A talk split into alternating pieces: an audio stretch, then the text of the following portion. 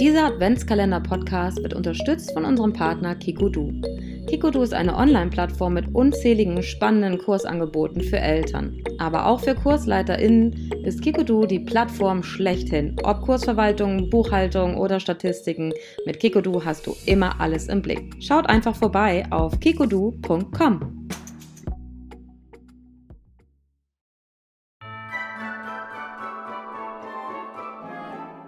Hallo und herzlich willkommen in einem neuen Türchen in unserem Adventskalender-Podcast von Einfach Eltern. Und heute haben wir ein Thema, das, ähm, das wahrscheinlich viele Frauen bewegt, worüber nicht jede Frau spricht ähm, und was auch jetzt vielleicht nicht unbedingt ein Thema ist, ähm, wo man jetzt denkt, oh super, das ist ja spannend, da freue ich mich ja richtig drauf, sondern wir gehen heute an äh, ein Thema, ähm, an das Thema Sternenkinder an das Thema kleine Geburten, stille Geburten. Ähm, also wenn ein Baby quasi nicht zur Welt kommt oder es kommt zur Welt und, ähm, und wir verlieren es viel früher, als wir, als wir jemals gedacht hätten oder wollten. Also heute ein sehr besinnliches Thema, aber es gehört so doll in die Weihnachtszeit, weil gerade Sterneneltern, also Eltern von äh, verstorbenen Babys, Kindern, ähm, die Weihnachtszeit nochmal ganz anders verleben. Und dass wir einfach vielleicht auch ein Stück weit lernen dürfen oder vielleicht Impulse bekommen, wie gehen wir selbst, wenn wir Sterneneltern sind, vielleicht in dieser Zeit mit uns um? Was kann man vielleicht auch anderen mitgeben, die in unserem Umfeld sind? Was, was dürfen die eigentlich zu uns sagen? Wie sollten die mit uns umgehen? Äh, da freue ich mich total, dass ich heute Doro zu Gast habe. Doro ist Hebamme. Und Doro äh, hat sich diesem Thema so ein wenig verschrieben und wurde mir empfohlen als Gesprächspartnerin. Und wir lernen uns heute quasi kennen. Und ich bin äh, ganz, ganz froh, dass du da bist. Stell dich doch einmal kurz selbst vor und dann gehen wir, gehen wir ins Gespräch. Wie schön. Ja, ich danke dir von Herzen für diese Einladung und freue mich auch ganz doll auf unser Gespräch ja, die Vorstellung ist immer so eine Sache, was ist denn wichtig? Also ich bin Doro, ich bin Hebamme, das hast du gesagt. Ich bin seit zwölf Jahren Hebamme. Ich habe in allen Bereichen schon arbeiten dürfen, die wir Hebammen so abdecken können. Und darüber bin ich auch unglaublich dankbar. Also ich habe begonnen als 1 zu 1 Beleghebamme in dem Krankenhaus, wo ich gelernt habe. Dann hat, hat mich meine Reise ins Geburtshaus geführt wo ich äh, fünf Jahre ganz, ganz wunderschöne ja, Zeiten verbringen durfte und auch unglaublich viel gelernt habe, gerade was so das ganz Natürliche betrifft. An, ich habe ganz viel gelernt über die Stärke von Frauen, über die Kraft, die ähm, in uns allen steckt, die aber bei einer Geburt eben dann doch, doch oft nochmal besonders zum Vorschein kommt. Oh ja. Und gerade auch ja, mit auch herausfordernden Situationen, weil im Geburtshaus und zu Hause gibt es ja keine Schmerzmittel, die einem die Geburtsarbeit komplett abnehmen. Also da dürfte ich unfassbar viel lernen. Und dann hatte ich nach sieben Jahren Rufbereitschaft ein bisschen das Bedürfnis nach Planbarkeit und mal Handy ausmachen und mal schlafen oder geplant schlafen dürfen. Und bin jetzt seit guten fünf Jahren, fast sechs Jahren sogar schon wieder im Krankenhaus in Brandenburg in einem so mittelgroßen Krankenhaus, was so ein ganz guter Kompromiss für mich ist und habe die ganze Zeit auch immer ja, Familien in der Vorsorge und im Wochenbett begleitet, habe Geburtsvorbereitungskurse, Rückbildungskurse gegeben. Mhm. Und dann habe ich 2019 unser eigenes Sternenkind zur Welt gebracht und äh, hab, bin darauf natürlich noch mal mehr ähm, diesem Sternenkinder-Thema noch mal ein Stück näher gekommen und habe noch mal mehr verstanden. Also es war mir schon immer klar, dass in dem Thema einfach viel zu wenig Angebot existiert, die mhm. Eltern viel zu wenig Unterstützung finden mh, mm, oder auch sehr danach suchen müssen und dann ja immer die Frage ist, ist es in der Nähe? Das hat Corona uns ein bisschen leichter gemacht, ne? dass man da auch online an Menschen ähm, kommt, die dann auch bestenfalls einfach auch zu einem passen, weil auch das finde ich ist in dem Thema ja. ja so besonders wichtig. Und genau daraufhin habe ich dieses Jahr begonnen, einen äh, Podcast auch ins Leben zu rufen. Also ich habe den Podcast Sternenkindliebe begonnen, weil mir das so wichtig war, einfach auch Geschichten zu teilen, ähm, meine Hebammensicht zu teilen, mhm.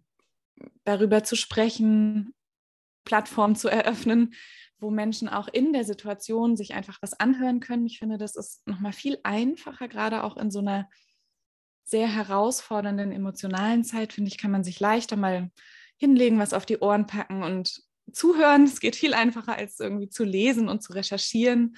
Dazu haben ja die meisten viel wenig, also viel zu wenig Kraft. So und es gibt auch. auch. nicht so viel. Ne? Also ich, ähm, viel, genau. ja, ich weiß das aus meiner eigenen Zeit, als ich, ähm, also ich habe auch Sternenbabys, drei.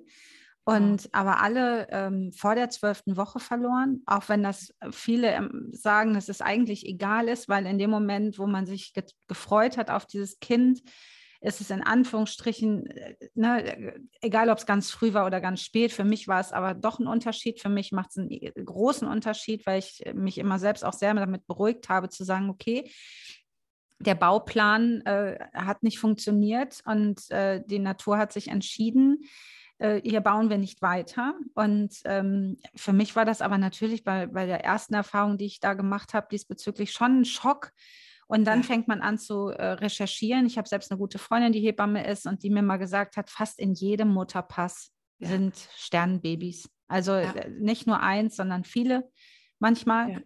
Ähm, aber oft eins. Und da, das hat mir so gut getan, zu wissen, ich bin nicht alleine und man ja. hört einfach auch recht wenig darüber. Und deswegen war dieser, dieser Tipp, quasi über dieses Thema auch nochmal zu sprechen, gerade in der Vorweihnachtszeit, das, der kam sofort bei mir an und ich dachte, ja, unbedingt. Ja, unbedingt. Ja, ganz es braucht einfach eine, einen Ort, wo es sein darf. Und ich finde das mhm. auch von dir mit dem Podcast so wertvoll, weil man dann einfach wirklich, wie du sagst, man kann, ähm, man kann rein, man kann äh, hören, es geht, wie geht es anderen, wie gehen andere damit um? Gibt es da ganz vielleicht genau. etwas, was ich mitnehmen kann? Genau. Ja, das war auch absolut mein Wunsch. Ja, und daraus sind dann ganz schnell ganz tolle Dinge auch noch entstanden. Also ich habe ähm, begonnen mit einem Rückbildungskurs für Sternenkindmamas, weil auch das so ein Thema ist, was, wo, wo ich auch selber wahnsinnig überrascht war, ähm, ja. wie stark auch ein Beckenboden doch auch belastet sein kann und wie wenig das in unserer Gesellschaft verbreitet ist. Und gerade, ich sag mal, sportliche Frauen erwarten das ja überhaupt gar nicht, dass sie mhm. auch teilweise auch schon in frühen Schwangerschaftswochen dennoch ihren Beckenboden spüren. Und ich glaube, sehr viele also checken das auch gar nicht in dem Moment, dass das der Beckenboden ist, weil es dann vielleicht eher im unteren Rücken zieht oder so ein bisschen Druck nach unten, denkt man, naja, ich habe halt auch ein Kind bekommen, es ist vielleicht auch einfach normal. Ne? Und dass es da Sinn macht, doch auch die Körpermitte zu stärken und das eben ja auch eine Auswirkung hat, ne, meine körperliche Verfassung auch auf das Seelische. Ähm, das finde ich ist ein unglaublich Man denkt da ja auch Punkt. gar nicht drüber nach. Also ja, äh, da als ich das erste Mal gar nicht, auch mhm. als ich das erste Mal äh, gelesen habe bei einer, als ich selbst auf dem auf der Suche nach einem Rückbildungskurs war bei meiner zweiten Tochter, dass ja. da auch ein Angebot für verwaiste Eltern war. Und ja. dass das auch, und das habe ich sofort angeklickt, weil auch wenn ich nicht betroffen war in dem Moment, äh, bin ich aber jemand, der sehr neugierig ist und habe dann Text gelesen und fand das so wertschätzend und wertvoll, eben auch dieses, man möchte nicht in einem Kurs mit, mit, mit äh, Müttern sein, die geboren haben und die ihr Baby auf dem Arm haben und eben nicht, äh, eben nicht bei sich haben. Das ist, das ist ja unfassbar einfach auch. Ja. Und das gab es, gibt es noch nicht lange, ne? Ja, also in größeren Städten gibt es das schon lange, aber es gibt halt dann so, in Berlin gab es immer so zwei Kurse. Ah, viele, mal. viele Jahre für ganz Berlin, ne? Also wo, wo, man auch denkt, und was halt auch, was man auch wissen darf, ist, dass es bekannt ist, auch in Hebammen- und ähm, Gynäkologinnenkreisen, dass man eben da auch erst ab 500 Gramm Geburtsgewicht, so ab der 24. Schwangerschaftswoche wird es auch erst von den Krankenkassen offiziell übernommen. Ne, ab dem Moment denkt man dann halt eher dran oder wird auch eher darauf hingewiesen. Aber mir persönlich ist eben auch so wichtig, dass das auch früher ein Thema sein darf. Und was ich so wichtig in diesen Kursen finde, ist, dass da einfach auch Raum für Austausch ist. Und mhm. da ist, da merke ich auch wieder, dass die Frauen dieselben Themen haben, ob das in der zwölften Woche ist, ob das in der 24., ob das kurz vor errechneten Termin oder auch nach der Geburt ein Kind sich wieder verabschiedet hat oder man es auch aktiv verabschieden musste, sind ja dennoch dieselben Themen ja. auch im Umgang. Ne? Oder auch jetzt auf Weihnachten bezogen haben die Frauen alle dieselben Themen, weil sie mhm. haben alle ein Kind wieder verabschieden müssen, sie haben alle ihre Träume, ihre Wünsche, ihre Vorstellungen wieder verabschieden müssen und also natürlich ist es körperlich ein, ein, Unterschied, ob man ein Kind in der zwölften Woche oder in der 38. Woche wieder verabschieden muss. Das ist keine Frage. Aber vom emotionalen, vom mentalen Prozess her ist es einfach ganz, ganz ähnlich. Und hm. ja. Ja, da würde ich auch so gerne die Frauen ermutigen, die auch früher ein Kind verabschieden mussten, da auch einfach gut auf sich zu gucken und auch auf ihren Körper zu spüren und eben sich das auch zu erlauben, da nochmal besonders hinzugucken. Ne? Ja. ja, weil man ja auch von dem Umfeld äh, fast dazu genötigt wird, jetzt ist auch mal wieder gut. Ne? Ja. So, äh, es war ja noch ganz klein und äh, ach du, das ist immer noch, also da kommen ja manchmal Sätze, die einem da entgegen ähm, da, dass, man, ja. dass man wirklich denkt, das darf nicht dein Ernst sein. Also gerade auch ja. Weihnachten ist mhm. ja ein, ein, ein Moment, in dem man sich vielleicht sogar schon vorgestellt hat in der Frühschwangerschaft, ach krass, Weihnachten, da bin ich dann schon im achten Monat oder im siebten oder wann auch immer und dann habe ich schon einen dicken Bauch und dann kann ich es wahrscheinlich schon fühlen. Und dann sitzt man unterm Baum und denkt an ja. diese Gedanken zurück und dass man eigentlich dachte, man hätte. Ja. Und das ist ganz, äh, ganz schlimm. Ja, es ist auf jeden Fall eine, eine Zeit, ich finde auch schon die Adventszeit, wo mhm. mh, mm, wir ja eh schon so gefangen in unseren Vorstellungen sind, ganz oft. Und, und das auch eine Herausforderung ist, dass wir uns da keinen Stress machen, sondern dass wir es wirklich genießen und eben auch diese Besinnlichkeit dann eben auch den Raum bekommt. Ne?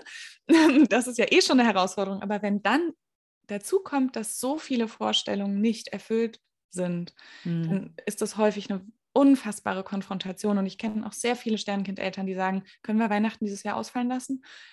Können wir die ganze Advent, können wir das einfach überspringen? Können wir einfach im neuen Jahr anfangen?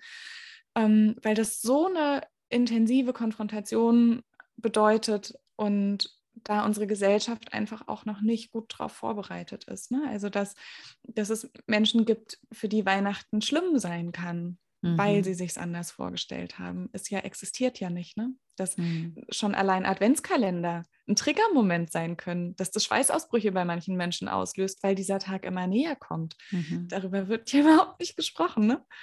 Ja, also da habe ich, also was heißt das Glück, aber ich bin schon lange, lange werde ich, äh, da, da habe ich eine Freundin, für die Weihnachten, einfach weil sie mit 21 vollweise war, war Weihnachten für sie schon immer ganz schlimm. Also seit 25 mhm. Jahren bekomme ich aus dem engsten Freundeskreis mit, wie schrecklich Weihnachten für Menschen ist, denen einfach da der Halt fehlt, der emotionale. Ja. Entweder in Form von Eltern oder eben jetzt in, in, in diesem Zusammenhang. Und das äh, hat mich total geschockt. Ich bin absoluter Weihnachtsfan. Ich mag das total gerne. Diese ja. Zeit, äh, auch dieses, diese Vorweihnachtszeit, Adventskalender. Oh mein Gott, das war für mich immer total wichtig und wertvoll jetzt für meine Kinder. Ne? Man, irgendwann Natürlich. dreht sich das. Aber ja. das, hat, äh, das hat mich schon geprägt, dieses Wissen, dass es Menschen gibt, die das ganz schrecklich finden, die eben genau das, was du gerade gesagt hast, am liebsten möchte ich, dass Weihnachten schon vorbei ist. Ja. Und genau so geht es wahrscheinlich vielen Sternenkindeltern, die jetzt nicht sagen, oh, super, jetzt feiern wir Weihnachten. Ich kann mir fast nicht vorstellen, dass das ein, ein Grund zur Freude ist. Und dann gibt es aber vielleicht größere Kinder und für die, für die, da ist man ja fast froh, dass man die hat. Ja. Dass man einfach sagen kann, okay, ich, ich funktioniere jetzt für meine Kinder und dann äh, gönnt man oder dann, was heißt, gönnt sich auch mal wieder Fröhlichkeit, ne? weil ja. eigentlich trauert man ja. Manchmal ist man ja. ja selbst erschrocken, dass man überhaupt schon wieder lachen kann, weil eigentlich sollte man ja nicht. Überhaupt der Umgang mit der eigenen Trauer, das ist auch so ein Thema. Riesenthema, ne? auf jeden Fall. Ja, und ich glaube, es ist einerseits ähm, ganz, ganz hilfreich sein kann, wenn Geschwisterkinder da sind, weil alles das, was du beschrieben hast, kann ich total, ne? das spricht mir auch aus dem Herzen. Und andererseits ist es aber manchmal auch nochmal besonders schwierig, weil man vor Augen hat, was eben wirklich dann auch nicht da ist, ne? oder weil man es mhm. auch schon erlebt hat, was dann eben wirklich nicht da ist. Und mh, mm, es ja manchmal dann auch die Herausforderung ist, wie schaffe ich das mir mal den Raum in dieser so intensiven Zeit zu nehmen, wo ich mich zurücknehmen kann, wo ich nur für mich bin und wo diese Trauer auch raus darf, wo die auch Raum bekommt. Ne? Also das finde ich mhm. ist oft die Herausforderung, gerade wenn mehrere Geschwisterkinder schon da sind und dann, sagen wir mal, das vierte Kind vielleicht ein Sternenkind ist, dann ist das ja besonders herausfordernd noch. Ne? Also es hat immer so seine zwei Seiten. Und wenn es das erste Kind ist, was das Sternenkind, was ja auch ganz besonders oft ist, ne? Mhm. dass die ersten äh, Kinder sich wieder verabschieden, auch gerade in den früheren Schwangerschaftswochen, mm, dann ist genau das die Herausforderung, dass man ja eben genau dieses Weihnachtsfest erst recht nicht feiern kann ne? und das noch viel mehr fehlt, weil man ja nicht die leuchtenden Kinderaugen hat. Ne? und auch da ist wahrscheinlich wieder der Schlüssel die Kommunikation, wie so Absolut. oft. Also Total. auch da wieder, ähm, ich habe das zum Beispiel ähm, auch hat man mir auch gesagt, ja, aber warum hast du den Kindern denn das überhaupt so früh gesagt, dass du schwanger bist? Das ist so ähm, wichtig. Und ich habe nur gedacht, weil ich auch mit meinen Kindern darüber sprechen möchte, dass, äh, dass ich jetzt ganz traurig bin. Ja. Ich meine, wie schrecklich wäre das? Die haben so feine Antennen und bekommen ja so viel mit. Und wenn ich die ganze Zeit über meine eigenen Gefühle hinweggehe und, die, und, und versuche, die zu vertuschen, das wäre ja gar nicht ich. Also ich habe das immer. Das geht auch gar nicht. Das kriegen ja, die Kinder so oder so mit. Und dann beziehen genau. sie es auf sich und das ist viel schlimmer. Ja. Also auch da wieder, wie gesagt, reden ja. ist ist tatsächlich, und man kann den Kindern durchaus auch äh, Dinge zumuten. Und, ähm, und sie werden dann auch damit groß, dass es sowas gibt. Also meine, ja. meine Tante hat ihr ähm, Sternkind geboren. Also es war Stichtag und es hat, es ist unter der Geburt sozusagen verstorben. Und äh, damit bin ich groß geworden, dass sowas passieren kann. Und das ja. hat mich natürlich mein Leben lang geprägt und auch meine erste Schwangerschaft. Aber auch da habe ich mir gedacht, ich darf jetzt nicht da reingehen und die ganze Zeit nur Angst haben. Ähm, ja. Aber auch, dass ich damit groß wurde, dass vor mir ein Sternenbaby war. Als du gerade sagtest, äh, das ist meist das erste, äh, ist ein mhm. Sternkind. Und ich weiß, dass meine Mama mir immer schon gesagt hat, dass vor mir eigentlich ein anderes Baby gekommen wäre. Und dass sie mich aber jetzt nicht hätte, wenn das quasi geboren worden wäre, weil es waren quasi vier Monate, war die, war die kleine Geburt vor, vor meiner Zeugung sozusagen. Ja. Und ähm, aber damit bin ich groß geworden. Ich bin sehr dankbar darüber, dass man ja. damit groß werden darf, äh, ja. mit der Information, dass das was Normales ist, beziehungsweise dass es so oft ist, habe ich ja gerade schon gesagt, das habe ich durch meine Lieblingshebamme erfahren. Ähm, aber das tut gut zu wissen, man ist nicht ja. allein und äh, das gibt es. Ja, und also was ich auch so wichtig finde, ist, dass, dass zum einen du jetzt ja auch schon, was ja total selten ist, ne? Also es ist ja wirklich eher häufig, dass die Generation, ich sage jetzt mal ungefähr vor uns, die haben ja da viel weniger drüber gesprochen. Mhm. Mm, ich, ich, sehe jetzt auch gerade so die Chance darin, und das ist so schön, wie du das beschreibst, ich freue mich da total drüber, dass die Kinder damit groß werden dürfen, dass es das gibt, weil ich glaube, das ist ja oft auch der riesengroße Schock für so viele, wenn sie das noch nie gehört haben oder ja, das kann theoretisch passieren, aber sie kennen keinen oder niemand hat mit ihnen selber darüber mal gesprochen. Das macht ja die Einsamkeit viel, viel größer. Und ähm, du hattest ja dann auch, also theoretisch auch Menschen, mit denen du darüber sprechen konntest, weil sie das ja auch erlebt haben. Ne? Und auch ja. das macht so einen riesengroßen Unterschied. Und auch das finde ich wieder zu Weihnachten so wichtig. Hm, es gibt ja Familien, da werden die Sternenkinder integriert und da hängt dann eine Kugel im Baum mit dem Namen vom Sternenkind oder ne, also es gibt ja so viele schöne Rituale und Möglichkeiten auch das Sternenkind in dieses Weihnachtsfest mit einzubeziehen oder dass mh, hm, man zum Beispiel auch auf den Weihnachtskarten unterschreibt mit dem Sternenkind im Herzen oder den Sternenkindern im Herzen, dass sie einfach mhm. ihren Platz in der Familie bekommen dürfen, den sie ja für die Eltern immer haben. Aber das darf ja auch in einer größeren Familie der, der Fall sein. Ne? Und dann ist es ja auch viel einfacher, vor allem für die, ja, für alle Menschen, mit denen man Weihnachten zusammen feiert, wenn sie das wissen, wenn sie da offen drüber sprechen können, dann darf das ja auch ein Teil von Weihnachten sein, weil es ist ja so ein persönlicher, tiefgehender, wichtiger Teil von einem, der in diesem Jahr passiert ist oder auch Jahre später noch, darf das ja Teil sein. Ne? Und es ist eigentlich so schön, wenn, wenn diese Sternenkinder diesen Platz einfach bekommen dürfen. Und dann vereinfacht das, glaube ich, das ganze Weihnachtsfest für alle. Ich glaube, die Schwierigkeit ist ja häufig eher, wenn darüber nicht gesprochen wird, dass keiner weiß, dass alles ja. in einem selber passiert, man nicht darüber spricht und oder auch die Eltern oder die Großeltern eben nicht darüber sprechen möchten. Das macht es ja den, den Sterneneltern dann so ne? schwer. Ne? Genau. Also ja. Ist auch, glaube ich, jeder anders, aber in dem mhm, Moment, total. wo jemand auf einer Karte unterschreibt und auch mit dem, mit dem Sternchen im Herzen, ich kenne auch viele Frauen, die sich Sternchen äh, tätowieren lassen, ja. den Namen, ähm, einen kleinen Fußabdruck. Also einfach, weil das so, weil das so wichtig ist, dass es eben diesen kleinen Menschen gegeben hat. Ja. Und äh, für mich ist das zum Beispiel, ich gehe da wieder anders mit um als andere. Jeder darf ganz persönlich seinen Weg gehen. Für mich ist Weihnachten Absolut äh, tatsächlich äh, sowieso, ich habe ich hab ja gerade schon gesagt, bei mir ist Weihnachten immer was, also beziehungsweise die Freundin, für, von der ich schon immer weiß, dass Weihnachten nicht ihrs ist, dann ist mein leiblicher Vater Heiligabend verstorben vor 14 Jahren jetzt bei, also ist jetzt 14 Jahre, das ist halt auch, seitdem ist Weihnachten auch bei uns nochmal ganz anders. Also das, ja, das ist auch ich. dieses Streiten tue ich nicht mehr, Weihnachten mache ich nicht. Das ist ja auch der Todestag meines Vaters sozusagen, ne? da wird Weihnachten direkt nochmal besinnlicher. Ja, das ich spreche aber eben auch drüber. Und bei mir weiß das dann jeder. Ja. Und was halt auch total spannend war, ich habe auch eins meiner Sternbabys Heiligabend geboren, in einer kleinen Wirklich? Geburt zu Hause. Und ja. das war, ich habe das Anfang Dezember erfahren, das ist jetzt fünf Jahre her, dass das Baby nicht mehr gewachsen ist in der sechsten mhm. Woche. Und, ähm, und ich habe die ganze Zeit recherchiert, genau wie du eben gesagt hast. Und ich hätte mich so über deinen Podcast gefreut, weil ich wollte auch über, ich wollte eben nicht äh, äh eine Ausschabung. Ich äh, fand das von meiner Gynäkologin damals ganz, ganz wundervoll, dass sie gesagt hat, gehen Sie jetzt erstmal nach Hause. Sie müssen mir ja. jetzt noch gar nichts. Sehr äh, gut. Man hat Anspruch auf Hebammenbetreuung in dem Moment, ja. egal welche Woche. Ja. Ich hatte eine Hausgeburt vor und habe meine Hausgeburtshebamme sofort kontaktiert und habe ihr das gesagt. Und dann hat sie eben auch gesagt, Frau, ich komme vorbei. Wir mhm. reden, wir, ich bin da und so. Ne? Und ich wusste aber nicht, wie, wie läuft sowas ab, was, was passiert und wann. Ja. Wann? Und das war eben bei mir total abgefahren, ehrlich gesagt, weil mein Mann immer auf Produktionen ist. Der ist immer ganz viel weg in der Weihnachtszeit. Und es sind immer so Zeitslots. So ja. drei Tage ist er da, dann mhm. ist er wieder weg. Dann leben wir auch noch Patchwork. Und es war dann so, dass wir Heiligabend zu Hause waren. Ähm, meine Mama war da, die Kinder waren da, mein Mann war da. Und wow. in dem Moment, als meine Kinder zu ihrem Vater gegangen sind, ging es ja. los. Also so, das war so krass, also dass auch mein Körper quasi in dem Moment ja. gedacht, so jetzt endlich, jetzt, ja, jetzt das passt ich. es. Und dann haben wir da Heiligabend, wie gesagt, diesen, diesen äh, in, in unserem Familienbett verbracht und ich habe dieses äh, Baby bekommen quasi, was ich, aber ich habe es nicht mal gefunden. Es war nur ein unfass, es war nur ja. unfassbar krass einfach in dem Moment, aber ich ich fand meinen Körper so faszinierend, dass der das so ja. sich ausgesucht hat. Und jetzt ist Weihnachten sowieso noch mal anders. Ne? Also ja, bei uns ist, ich.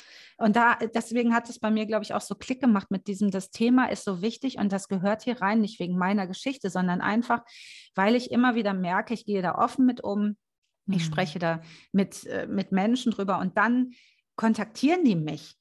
Ja. Weil sie ja von mir wissen, dass ich es erlebt ja. habe und dann werde ich gefragt und ob man mich mal ansprechen dürfte. Und ich finde das so wichtig, dass, ja. dass man das kann und drüber sprechen kann. Absolut. Und also was du gesagt hast, das spricht mir auch so aus dem Herzen. Es, es darf und soll bitte unbedingt jeder seinen eigenen Weg finden auch. Ne? Also es muss ja mhm. auch nicht jeder das, das Kind auf normalem, natürlichen Weg zur Welt bringen mit Kürtage, also ne, eine Ausschabung im OP, das ist ja für manche die Lösung und auch total richtig und gut, wenn sie es selber entscheiden dürfen. Was mir halt so wichtig ist, ist, dass die Aufklärung da ist und dass die Eltern das selber entscheiden dürfen und dass sie wissen, dass sie Zeit haben, das selber zu entscheiden. Und genauso ist es ja auch mit dem Umgang. Eigentlich alles rund um dieses Thema, finde ich, darf ja ganz unterschiedlich sein. Und deswegen ist es, also freue ich mich immer so über Menschen, die da so offen drüber sprechen, weil dann auch einfach dieses Spektrum so viel größer wird, dass man einfach sehen kann, das ist für diese Frau total der richtige Weg gewesen. Und wie schön, dass dass du sagst, das war für dich total gut. Das, ne, an dem Moment war es der richtige Moment, obwohl es Heiligabend war und ihr habt das, diese Zeit im Familienbett genossen. Und auch wenn du es nicht sehen konntest, hast du ja trotzdem diese Erfahrung gemacht und dass du auch sagst, dass es sich so fasziniert hat. Das höre ich so oft. Ne? Also das erlebe ich auch immer, immer wieder, dass gerade die Frauen sagen, mein Körper es hat so eine Power, so eine Kraft, er hat das einfach alleine hinbekommen. Das, das dass so traurig das ist, manchmal auch unglaublich stärkend sein kann für eine Frau. Ne? Auch darüber wird zu wenig gesprochen. Ja, und deswegen, als du gerade sagtest, äh, aufgeklärt, informierte Entscheidung. Ja. Ähm, viele Frauen können sich überhaupt nicht vorstellen, dass jetzt ein totes Baby in, in ihnen ist. Ja. Das Gefühl hatte ich nicht. Ja. Ich hatte dieses Gefühl einfach nicht, sondern ich habe einfach gedacht, das ist wie, es ist einfach genauso da, wie es vor zehn Tagen schon da war. Und da wusste ich es ja. nicht, dass es gerade gar nicht weiter gewachsen ist. Also es hat sich für mich nichts verändert. Ja. Im Gegenteil, ich bin quasi, für mich war das so, ich, ich trage dich jetzt noch so lange schützend sozusagen durch diese Welt ja. bis du entscheidest, dass jetzt der Zeitpunkt gekommen ist oder mein Körper in ja. dem Fall. Ne? Hm, das Zusammenspiel ja auch, ist ja immer beides. Ne? Ja. Genau, ja. Normalerweise entscheiden die Babys ja mit, aber in dem Fall, glaube ich, war es eben einfach mein Körper. Und äh, oder eben auch, wenn man, ich, ich glaube ja auch an so Seelenthemen. Ne? Und äh, jetzt nicht so die megasphärische oder, ne, aber das ist sowas, wo ich mich auch dran halte und das fühlt, fühlt sich für mich gut an. Und ich weiß auch, dass mein Papa da vielleicht auch noch so seine Finger im Spiel hatte und das tut mir gut und dann ist das in. Ordnung. Ähm, Hilft hat genau. recht, oder? Also immer. und was einem genau. gut tut, ist immer das Richtige. Und Das ja. muss ja nicht jeder teilen, aber darf es auch. Ne? Und das, das, ist auch so schön, dass du das ansprichst, weil ich glaube, gerade in dem Thema ist es halt oft so hilfreich, ne? wenn man oh, das ja. Gefühl hat, man, man darf auch einfach noch im Kontakt auch mit einer Kinderseele sein oder man kann auch mit dem Baby im Bauch trotzdem sprechen, auch wenn es nicht mehr lebt oder wie auch immer man sich das vorstellt. Das darf sich ja auch jeder anders vorstellen, aber das dass das erstmal auch nichts Gefährliches ist, ne? ist ja auch so mhm. wichtig. Ne? Ganz toll, ja weil da ja auch mit Ängsten, genau, da sind ja viele ja. Ängste auch dabei. Ich mag auch dieses, ähm, dieses, diese Vis oder Visualisierung vom Herzensfaden, den kennst ja, du ja bestimmt oh, auch. Ne, sie, ich liebe sie so sehr, ja. Das ist ganz schön, weil ich habe da diesen Herzensfaden und der ist ja auch trotzdem noch da oder gerade dann erst recht da. Ja, vielleicht muss man ja, den der kurz ist ja erklären. auch da, wenn man nicht nicht bewusst dran denkt. Das finde ich da auch so schön dran. Ne? Also wir sind ja so busy in unserem Alltag und gleichzeitig ist diese Verbindung ja dennoch da, wenn man ja. sie halten möchte. Ne? Manche sagen ja auch ganz klar, nee, es darf sich jetzt auch verabschieden und jetzt ist auch gut und das Thema ist abgeschlossen, das darf ja auch okay sein. Aber ich glaube, für die allermeisten ist es eben doch sehr tröstlich, dass diese Verbindung solange sich das richtig anfühlt, da sein ja, darf. Ne? Absolut. Also der Herzensfaden, vielleicht um das mal zu erklären, das ist eine, ja, ähm, entspringt einer Idee, kann man sagen, von Brigitte Meissner. Ist eine Hebamme, die in der Schweiz tätig ist. Und ähm, die hat nicht nur den Herzensfaden sozusagen kreiert, sondern auch das äh, Babyheilbad oder Bondingbad, wie auch immer ja. man das nennen möchte, ist auch eine ganz, ganz wertvolle Geschichte, gerade so nach Bauchgeburten, also nach ähm, ja nach Sektios, dass man da einfach auch nochmal die Geburt nacherleben kann. Wer, ähm, wer ein Baby auf diese Art geboren hat, ja. ist da herzlich eingeladen, da mal zu recherchieren. Das ist ganz toll, da könnte man auch nochmal eine Folge zu machen. Aber der ja, Herzensfaden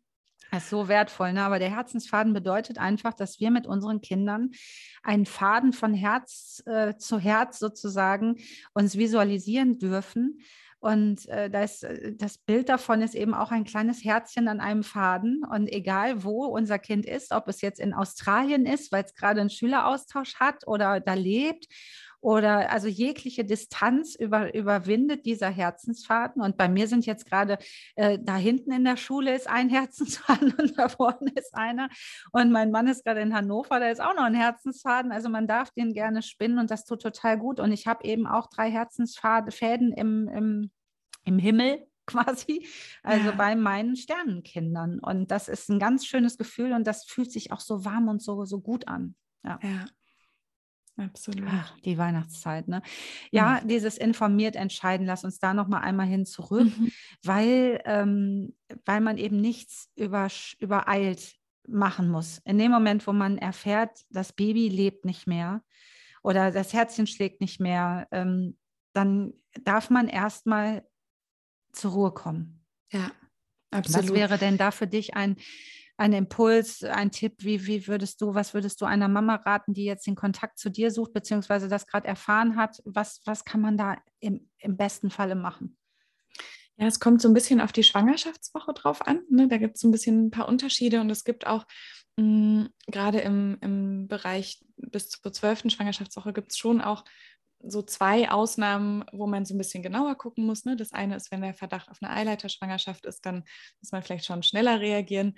Oder auch wenn jetzt der Verdacht ist, dass ähm, ja einfach das Baby zwar nicht mehr weitergewachsen ist, aber die Plazenta weitergewachsen ist. Das wären so zwei Dinge, wo man dann schon ne, in Absprache mit der Ärztin vielleicht auch nicht so viel Zeit hat, aber davon mal abgesehen, mm, in, in der ersten, im ersten Drittel der Schwangerschaft hat man Zeit richtig viel Zeit. Da gibt es auch nicht so, also es gibt natürlich auch immer klare Angaben, aber es gibt sehr, sehr wenig Erfahrung. Und was auch vielleicht interessant zu wissen ist, es wird ja von diesen ganzen außerklinischen kleinen Geburten gibt es noch gar keine Datenerfassung. Mhm. Das heißt, wir wissen einfach viel zu wenig darüber, um da eine ganz klare Empfehlung aussprechen zu können. Also da ist ganz, ganz viel Wissen verloren gegangen. Und es gibt jetzt eine Initiative. Ich hoffe, dass das wirklich dann ab 2023 ist der Plan, dass es eine Datenerfassung geben soll. Das wird dann auch nochmal groß verbreitet. Das heißt, dass da auch hoffentlich sich ganz, ganz viel verändert. Aber grundsätzlich kann man erstmal sagen, man hat Zeit Und mhm. wie lange man diese Zeit in Anspruch nehmen möchte, darf die Frau auch selber entscheiden. Ne? Und ist dann immer ein Zusammenspiel, sicherlich auch mit, ob man Entzündungswerte kontrollieren möchte und ob man mehr in Hebammenbegleitung ist oder mehr in gynäkologischer Begleitung, sind da die Wege ein bisschen unterschiedlich. Aber ein paar Tage bis Wochen hat man auf jeden Fall Zeit im ersten Drittel der Schwangerschaft. Und mh, mm, da bin ich auch, werde ich auch immer gelassener. Also ich äh, muss, muss gestehen selber auch, dass so nach der Ausbildung hatte ich das Gefühl, man muss dann, also, oder man kann ja dann auch unterstützend Dinge tun, ne, mit alternativen Mitteln und so weiter. Und die Ungeduld der Eltern ist ja dann doch oft auch mit im Spiel. Und mittlerweile werde ich immer entspannter und denke mir, ist genauso wie du es beschrieben hast es gibt einen Grund, weshalb es manchmal Zeit braucht. Und ob das nun ein organisatorischer äußerer Grund ist oder ob das ein innerer Abschiednehmen-Prozess ist, der einfach seine Zeit braucht und der sich auch im körperlichen widerspiegelt, dann darf das auch manchmal richtig lange dauern. Mir hat das richtig gut getan. Also ich muss ja, sagen, rückblickend war das ja. das Beste, was mhm. mir passieren konnte, dass es nicht zwei Tage später losging, ja. sondern dass ich die Zeit hatte, in Ruhe zu recherchieren, in Ruhe mich auch quasi an den Gedanken zu gewöhnen. Ja. Ähm, wie, wie, was wird da jetzt passieren? Äh, ja. und, und eben mich zu verabschieden und auch ja. gehen zu lassen oder gehen können. Also das war, war gut.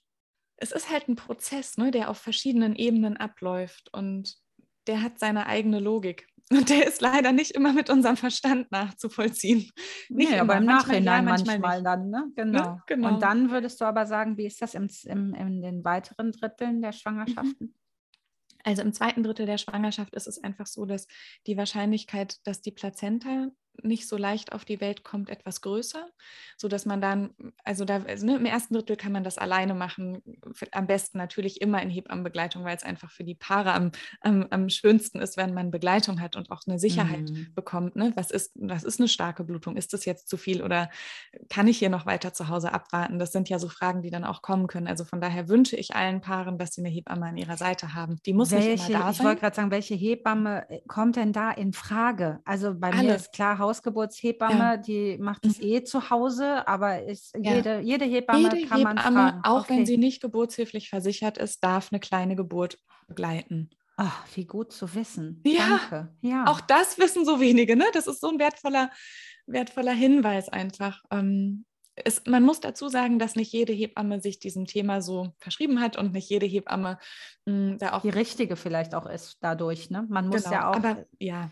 genau. Aber wir haben ja auch ein Netzwerk und wir kennen uns ja untereinander und im Zweifel, wenn eine Hebamme sagt, ist jetzt nicht so mein Themengebiet, aber ich habe hier eine liebe Kollegin, darf ich die euch weitervermitteln? Das ist ja auch fein. Ne? Super. Also ja, und auch total gut, wenn das passiert, wenn sie sich damit nicht wohlfühlt. Also es ist ein Thema, was im Prozess ist. Das ist auf jeden Fall mir ganz wichtig zu sagen. Ich hoffe, dass da in den nächsten Jahren auch noch ganz, ganz viel passiert. Das ist auch mein Gefühl, dadurch, dass die Frauen sich ja viel früher eine Hebamme suchen, ähm, sind ja auch wir Hebammen mehr damit konfrontiert. So. Mhm. Und da passiert ganz viel. Und dann im zweiten Schwangerschaftsdrittel ist eben dieses Plazenta-Thema so wichtig. Mm, und das würde ich eben auch nicht empfehlen, alleine zu Hause zu machen. Da würde ich dann schon die Hausgeburtshebamme mir dazu wünschen. Und das ist auch ein bisschen abhängig davon, wie weit ist das nächste Krankenhaus entfernt. Weil natürlich, wenn eine Plazenta im Zweifelsfall nicht so leicht auf die Welt kommt, das Blutungsrisiko einfach höher ist. Und mhm. ähm, wenn man dann wirklich in der Pampa wohnt und eine Dreiviertelstunde bis zum nächsten Krankenhaus braucht, ähm, ist das mhm. vielleicht nicht die super Lösung. Ne? Also da, da wäre ich dann auch definitiv dafür, dafür ins Krankenhaus zu gehen. Aber auch da kann Aber man. auch da erst, wenn die Wehen kommen. Also wenn man, also ist das was, wo man auch sagen kann, man kann zu Hause bleiben, so lange, bis man denkt, so, jetzt geht's los oder wäre das schon für eine Einleitung dann? Das hört man ja auch oft, ne, genau, also das, wird. Ja, das Übliche ist die Einleitung. Das muss man ganz klar sagen im zweiten Drittel. Ähm, wenn allerdings jetzt ein Paar das Gefühl hat, wir brauchen einfach hier mal ein paar Tage, um irgendwie bei uns anzukommen, um diesen Schock zu verarbeiten, um vielleicht auch ähm, ein paar Rituale zu machen, um das Kind zu verabschieden, damit es vielleicht auch leichter von alleine losgehen kann. Vielleicht auch Körperarbeit, Meditation. Ne? Das sind ja alles so Dinge, die unglaublich hilfreich sein können, auch dann für die Geburt. Mhm. Ne? Oder sich auch, gerade wenn es das erste Baby ist, überhaupt mal damit auseinanderzusetzen. Es ist ja eine Geburt. Ne? Es ja. ist die Geburt von einem Baby Krass, und es ja, ist die, noch eine Geburt von der Plazenta. Na, auch das ist ja nicht so vielen klar, dass das wirklich genauso wie ein Kind am Termin eine zweiteilige Geburt sein wird. Mm, und was hilft mir denn? Was kann ich denn tun, mit, mit den Wehen oder den Geburtswellen gut umzugehen? Ne? Mhm. Also man mhm. kann auch da einfach diese Zeit nutzen, um sich vorzubereiten, was kommt da auf mich zu. Und das würde ich auch allen ganz, ganz doll ans Herz legen. Will ich Schmerzmittel? Will ich das nicht? Was möchte ich danach machen? Es gibt so viele Rituale, die man auch mit dem Baby dann machen kann. Möchte ich es beerdigen? Möchte ich es nicht beerdigen? Möchte ich einen Sternenkindfotografen informieren? Möchte ich ähm, vielleicht eine kleine Decke nähen, wo ich das Baby einwickeln kann? Ne? Wenn es dann auch im zweiten Schwangerschaftsdrittel dann eher in die 20er Wochen geht, kann man ja auch kleine Kleidung nähen, die man dem Baby anzieht. Ne? Auch das sind alles so Verarbeitungsdinge, die es ja dann auch erleichtern, diesen ganzen Prozess zu durchleben. Ja. So, also das heißt, auch im zweiten Drittel hat man ein bisschen Zeit, aber das ist jetzt eher, das sind eher Tage als, als jetzt so ja, drei, vier, fünf Wochen. Gerade das, was du gerade sagst, ne, das sind Dinge, an die man gar nicht denkt. Mhm. Ich meine, wie viele ja. Eltern fahren ins Krankenhaus, äh, um ihr Baby zu bekommen und haben kein kein, keine Kleidung mit, weil sie gar nicht drüber nachdenken, dass das Kind ja ohne auf die Welt kommt. Ne? Man denkt einfach an manche Dinge nicht. Ja. Und hier eben auch. Also wie du gerade sagst, also die ja. Sternkindfotografen ist auch ein wichtiges Thema. Ja. Äh, ich bin froh, dass die so präsent sind, zumindest in meiner Timeline, dass ich denke, jeder müsste von denen schon mal gehört haben. Aber nein, es ist nicht so, dass jeder das weiß. Und auch viele sich nicht vorstellen können, Fotos von, von dem äh, totgeborenen äh, Baby zu haben ist ja. aber später der größte Schatz von den meisten Eltern, weil das ist das, was ja. sie haben. Ne? Und ja. ähm, ja. Auf jeden Fall. Und also selbst wenn man sie die, sich diese Bilder nicht sofort angucken möchte oder die genau. auch nicht jedem zeigen möchte, man kann die einfach auch machen und dann hat man sie im Umschlag und ich bin mir sicher, irgendwann kommt der Moment, wo man das Gefühl hat, ich will es mir einfach nochmal anschauen. Ist das, was ich in meinem Kopf habe, die Realität? Oder es gibt ja auch Eltern, die wollen sich das Baby gar nicht anschauen, was auch okay ist, aber dann haben sie diese Bilder, wenn sie ein paar Wochen später das Gefühl haben, ja. jetzt ist der richtige Moment gekommen, doch mal das zuzulassen. Ne? Auch da darf ja jedes Elternpaar das alles selber entscheiden, aber es ist eben, man hat in dieser Thematik eben oft nur dieses eine Mal und wenn man diese Chance nicht nutzt, dann ist es halt auch vorbei und das ist eben das, was es oft auch so schwierig in der Verarbeitung, finde ich, macht, dass die Eltern dann im Nachhinein erfahren, was sie für Möglichkeiten gehabt hätten genau. und dann wahnsinnig traurig darüber sind, dass ihnen das niemand erzählt hat. Und deswegen ist vielleicht auch gerade dann es wichtig, erstmal mit der äh, mit der Information nach Hause zu gehen ja. und dann sich auch da wieder jemand Kompetentes zur Seite zu holen, der äh, einem da helfen kann, der einem Infos geben kann, damit man eben ja. nicht sofort, zack, zack, dann bleiben Sie mal direkt hier. Ja. Dann wird das Baby geboren und dann wird alles geregelt und dann hat man keine Chance mehr. Genau. Ja, absolut. Also der Impuls von den allermeisten ist ja, Kind muss so schnell wie möglich raus. Und das kann ich auch nachvollziehen. Das ist aber leider einfach oft eine Schockreaktion und im Nachhinein ist der Wunsch oft ganz anders. Und ich glaube, das ist halt auch so wichtig, wenn man das vorher mal gehört hat. Deswegen hoffe ich, dass sich das auch einfach Menschen anhören, die vielleicht keine Sternkinder haben, einfach aus Interesse. Das ist ja immer mein ganz großer Wunsch, dass, mhm. dass man einfach auch informiert ist, vorher, bevor einem sowas passiert, weil dann hat man das schon mal gehört und dann kann man das abrufen und dann hat man auch eine Idee, was da alles für Themen irgendwie möglich sein könnten. Ne? Ich nicke in einer Tour, ne? Merkst du das? Ja. Ich nicke hier wirklich in einer Tour, weil ich das so ähm, wertvoll finde und ich genau das gerade gedacht habe. Ich hoffe, dass ganz viele Menschen zuhören, die vielleicht selbst noch gar kein Sternkind hatten oder haben oder äh, einfach auch zuhören und jetzt diese ganzen wertvollen Informationen mitnehmen, um dann eventuell irgendwann mal eine Freundin zu bestärken oder ja. sie zu informieren. Genau. Absolut. Absolut. Ja, und dann ist ähm, mit dem Abwarten vielleicht noch ein wichtiges Thema, das betrifft dann vor allem auch das zweite und dritte Schwangerschaftsdrittel, mh, hm, dass sich die Babys eben irgendwann im Bauch ja auch verändern. Ne? Also die bekommen ja dann auch Mazerationszeichen, also wie so kleine Hautbläschen, die dann aufgehen und so. Und da ist immer dann so ein bisschen die, diese Idee von, man möchte vielleicht auch nicht so lange warten, weil es sind ja in, im zweiten und im dritten Schwangerschaftsdrittel sind das ja Babys, die sind wunderschön. Die haben alles, was ein Baby hat. Die sind einfach wahnsinnig klein oder je nach Schwangerschaftswoche eben mhm. entsprechend. Mm, und das ist so wertvoll, wenn man sich das traut, diese Babys anzuschauen, die in den Arm zu nehmen, zu streicheln, zu berühren. Das sind alles Dinge, die einem im Nachhinein ähm, unglaublich helfen können. Und ich glaube, dass das eben schon auch eine Rolle spielt, was unsere Augen wahrnehmen und sehen. Ne? Also der Mut, sich ein ähm, verstorbenes Kind anzuschauen, ist sowieso schon eine Mutfrage. Also, ne? Mhm. Aber der Mut schwindet manchmal vielleicht, wenn man das Gefühl hat, oh, es war jetzt hier fünf Wochen in meinem Bauch.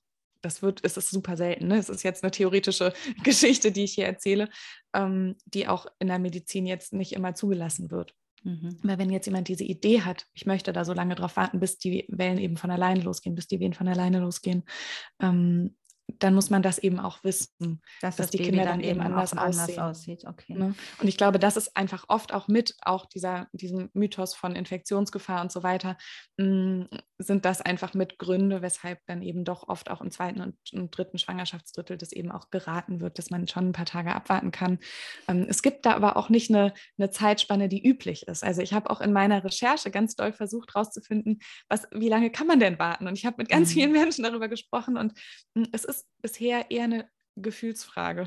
Okay. Dass ganz viele sagen, so ein bis zwei Wochen kann man vielleicht warten und dann. Aber ich ähm, glaube, dass das auch was ist, äh, womit man ja dann auch wirklich leben kann, finde ich. Das ja, ist total. eben nicht, zack, morgen muss jetzt, äh, genau. Ne? aber wenn, alleine eine Woche zu haben, ist so, so wertvoll. Ja. Oder vier, fünf Tage eben, um sich genau das zu überlegen, möchte ich, was möchte, soll mein Baby anziehen? Was möchte, möchte ja. ich es, möchte ich es überhaupt anziehen?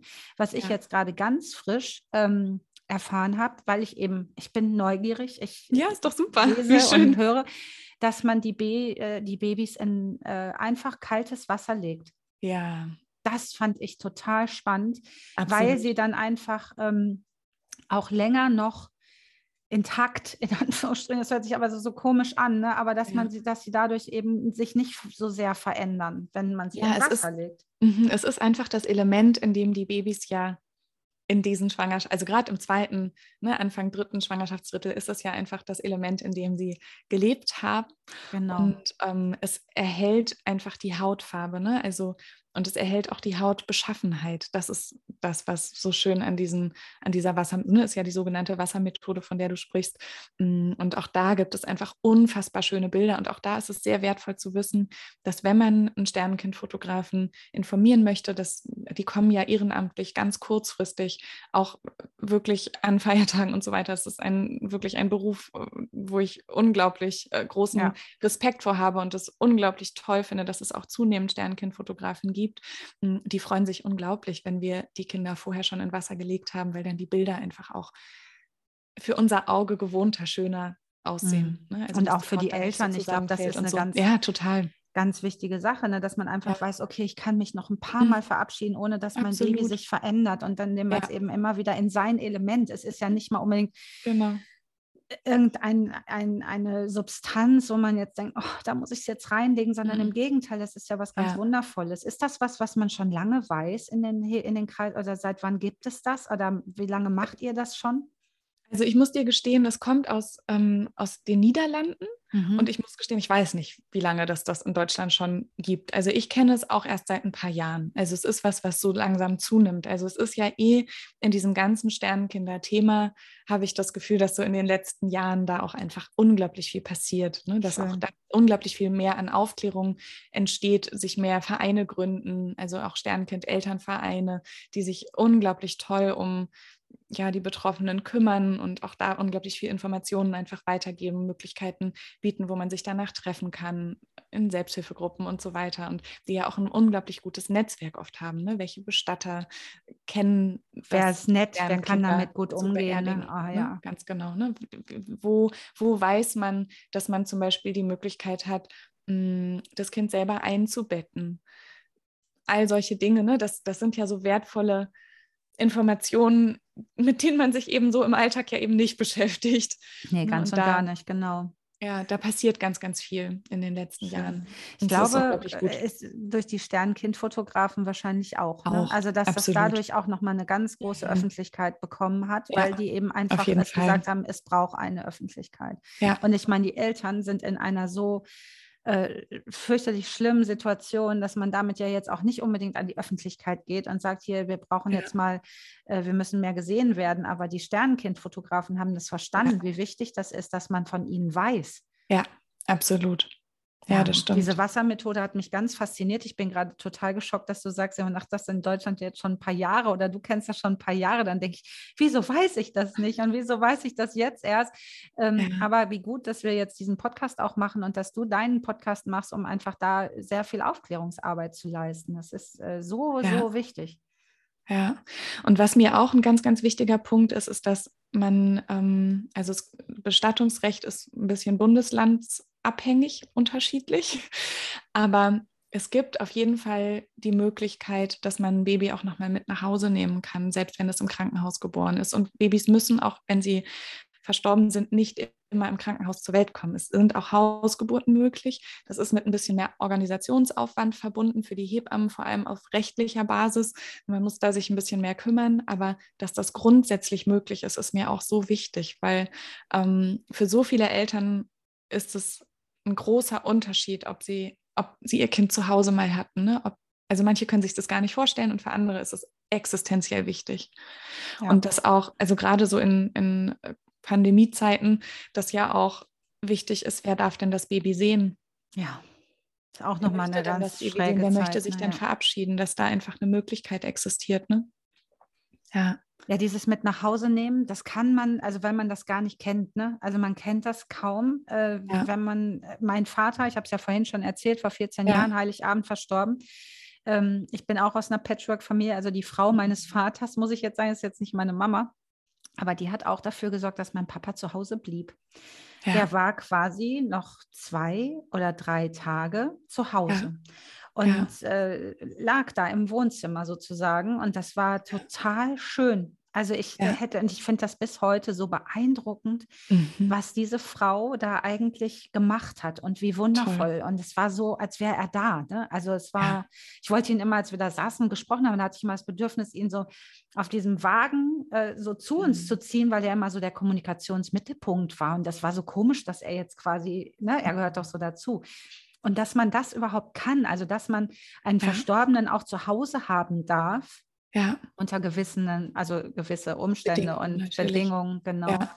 Also je nach, je nach Schwangerschaftswoche ist es auch so, dass teilweise ein, Bestatter sogar das Baby nach Hause bringen muss. Und je nach Bundesland, da gibt es so ein paar unterschiedliche ja, Regelungen. Genau. Aber wenn einen das betrifft, da findet man ja dann vor Ort auch die richtigen Infos. Mir ist wichtig, dass diese generelle Info genau. gestreut wird, dass das ja. möglich ist. Ne? Und dass auch, dass auch Kinder zum Beispiel im, im zweiten Trimester, dass die auch eine Einzelbestattung bekommen dürfen. Die müssen nicht immer in einer Gemeinschaftsbestattung beerdigt werden. Und man ja, auch da sind, ist das Bestattungsrecht so ein bisschen unterschiedlich. Da das wird ja richtig gekämpft von den Sternkindeltern, ja. ne? ab wann eigentlich auch ja. es sozusagen eine Geburtsurkunde gibt und dass ja. das überhaupt mit Grammanzahl zusammenhängt, ist ja was ganz Schlimmes. Das ist so typisch deutsch wieder. Ne? Total. Es gibt ja die Möglichkeit von der Geburtsbescheinigung. Das ist keine mhm. Urkunde, ne? aber die Geburtsbescheinigung und da ist es auch unabhängig von der Schwangerschaftswoche und man kann das auch noch Jahrzehnte und Jahre später machen. Also selbst wenn man zehn Jahre später das Bedürfnis hat, dass dieses Kind irgendwie einen Platz in der Familie auch ganz schriftlich und irgendwie Ach, schwarz auf weiß toll. existiert, mhm. kann man zum Standesamt gehen mit dem Mutterpass oder dem Geburtsbericht und das nachträglich noch bekommen. Das ist nicht für jeden wichtig, aber für manche ist es eben wichtig und das ist halt auch so wertvoll, wenn man das weiß. Ne? Absolut. Also ich bin jetzt auch schon wieder ganz überrascht. Das äh, hätte ich zum Beispiel auch nicht gedacht und finde ich ganz auch wieder ganz wertvoll als Information, weil ich könnte mir ja. schon vorstellen, dass es da einfach äh, Frauen gibt, denen das ganz wichtig ist. Und wie schön, wenn sie es jetzt vielleicht hören und jetzt losgehen und äh, dem, dem Kind auch einfach seinen Namen geben. Ne? Ja, absolut. Auch das ist, ist mir, mir sehr, sehr wichtig es ist ja nicht abhängig von einem Gewicht oder von, also ne, auch da ist ja in unserer Gesellschaft wieder, gibt es ja so unterschiedliche Ideen von, ab welcher Woche ein Kind überhaupt ein Kind ist und wann Zellhaufen und wann was weiß ich. Ne? Also da existieren ja so verrückte Ideen. Ich glaube, für die allermeisten Eltern ist das ihr Kind, egal in welcher Woche. Mhm. Und ein Kind darf einen Namen haben. Und auch wenn man es nicht, nicht weiß, ob es jetzt ein Mädchen oder ein Junge war, dann kann man ja auch einen geschlechtsneutralen Namen finden, der zu einem passt. Ne? Also Mm, und auch das macht ein Kind wieder realistischer. Ne? Also ich glaube, je später sich ein Kind verabschiedet, desto mehr ist dieses Kind greifbar und reell in der größeren Familie und im Freundeskreis. Ja. Je früher sich ein Kind verabschiedet, ne, oder auch wenn, wenn Eltern das auch vor der zwölften Schwangerschaftswoche eben auch nicht erzählen, ist es ja manchmal noch viel mehr im Verborgenen. Und dann zu erzählen, übrigens, ich war schwanger, aber ich bin es nicht mehr, ist halt echt auch nochmal eine krassere Herausforderung, als ne, das den Ängsten vielleicht doch auch. Also die Menschen, die einem wichtig sind, die einen auch stützen und tragen und begleiten würden, auch in der Frühschwangerschaft, wenn sich ein Kind wieder verabschiedet, finde ich, die dürfen das einfach immer, immer hören, wenn sich das für die Eltern richtig anfühlt, dass ja. sie das erzählen möchten. Ne? Oft ist ja auch diese Freude so riesig groß und das Bedürfnis, das irgendwem zu erzählen, ist ja eigentlich bei den allermeisten doch auch da. Und das, also diese Regelung finde ich auch so, die, die bestärkt dieses Tabu halt einfach so wahnsinnig. Ne? Mhm, und natürlich absolut. muss man das nicht jedem erzählen, man muss es nicht jedem auf die Nase binden, aber die, die so wichtig sind, die ich sind bin, so wertvoll. Ich sehe das genauso, weil ich ja einfach auch denke, äh, ihr sollt das unbedingt wissen, weil ich werde ganz schlimm traurig sein, wenn das Baby es nicht, äh, wenn das Baby quasi nicht überlebt ja. oder wenn ich die zwölf Wochen nicht überstehe und, und ja. oder wir gemeinsam. Ja. Dann ist das was, was für mich ganz traurig ist und dann muss ich ja mit euch darüber sprechen, war immer natürlich. so mein Credo und auch mit meinen Kindern. Das war mir wichtig. Mhm. Ja, voll schön. Ja, ach, das ist sowieso ein ganz ähm, äh, schönes Thema ist es nicht. Natürlich ist es das nicht, aber es ist eben traurig eins, schön, oder? Ist es traurig, traurig schön ein Begriff? Ja, ich weiß es nicht. Ich, Vielleicht auch nicht. Ich, denke, ich, ich weiß halt nie, ob man da nicht jemandem auch mit weh tut, wenn man sagt, es ist schön. Ich, für, mich, ich, für mich ist das eine schöne Zeit. Es ist ja jetzt auch genau die Zeit sozusagen, wo ich mich auch immer wieder dran erinnere. Steht auch in meinem Kalender, erinnert mich auch immer wieder dran. Und es ist, ähm, es ist für mich trotzdem eine ganz besinnliche Zeit und ich denke gerne daran zurück. Und ja. ich, äh, ich, ich kann das aber auch. Ich bin ein Mensch, der da gut mit umgehen kann. Und äh, weil ich aber vielleicht auch drüber spreche. Ja, und weil du es wahrscheinlich auch einfach gut für dich integriert hast, ne? Ja. gut genau. verarbeitet hast und gut integriert hast. Und das ist was, wo mein Wunsch so groß ist, dass das bei allen Menschen, die so ein Erlebnis haben, passieren darf. Und das ist leider, glaube ich, noch nicht die Realität. Ja, aber es ist eben, ich habe es ja eingangs schon gesagt, bei mir war es einfach frühe Schwangerschaftswochen. Mhm. Auch wenn du sagst, es war halt immer, Zell, es war jetzt nicht unbedingt ein Zellhaufen, es war eigentlich mein Kind.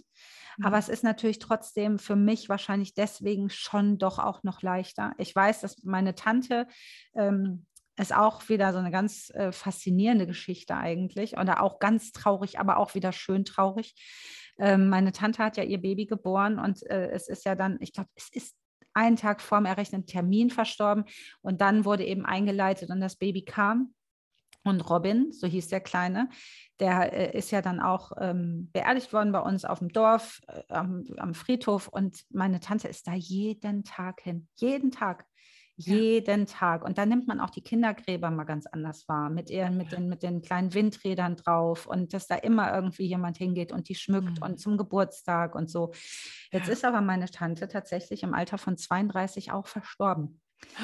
Und äh, ja, ganz dramatisch an einem Herzinfarkt, also ganz schlimm. Und äh, dann haben sie ähm, den Kleinen exhumiert und ihr in den Arm gelegt und die sind zusammen. Also das oh. ist, oh, ja, aber das ist auch wieder so, oh, jetzt heule ich gleich, aber es ist so traurig schön. Ja. Ja.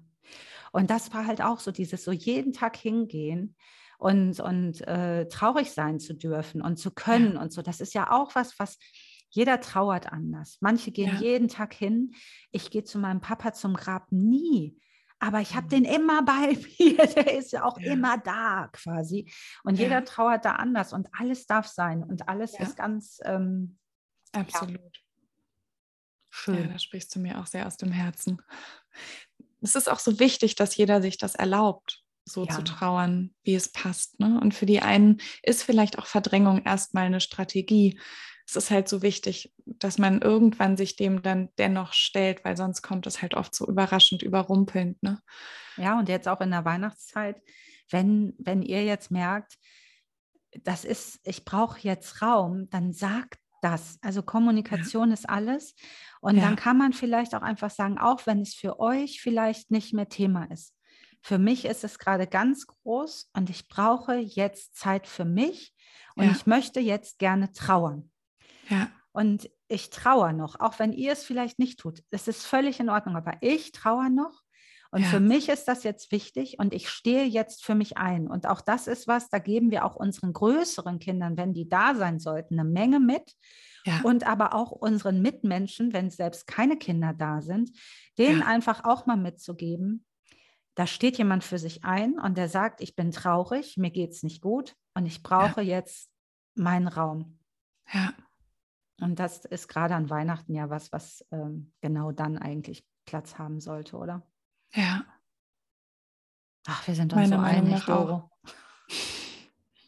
Ich danke dir ganz, ganz doll für dieses äh, wirklich wertvolle Gespräch. Ähm, ich freue mich über jeden, der hier zuhört und, und diesen Podcast auch bitte teilt einfach aus Interesse oder weil es einfach jemanden gibt, der vielleicht betroffen ist und dem das gut täte, hier zuzuhören. Ich würde mich von äh, sehr darüber freuen, wenn du mir noch äh, alles, was du, was du denkst, was jeder wissen sollte, als Link schickst und wir werden es hier, wir werden es hier drunter stellen, dass ihr äh, Anlaufstellen habt, auch deinen Podcast, Doro. Ja, wir teilen euch hier alles quasi. Vielen, vielen Dank. Gerne und vielen Dank für die Einladung. Es war so schön, mit dir zu sprechen. Oh, das kann ich, ich hoffe, nur dass zurückgeben. es Menschen gibt, die, ja, denen das Kraft, unser Gespräch Kraft geben konnte und ja, die ein, ein bisschen mutiger werden, für sich selber einzustehen. Ja. Toll. Danke, Doro. Tschüss. Gerne. Tschüss.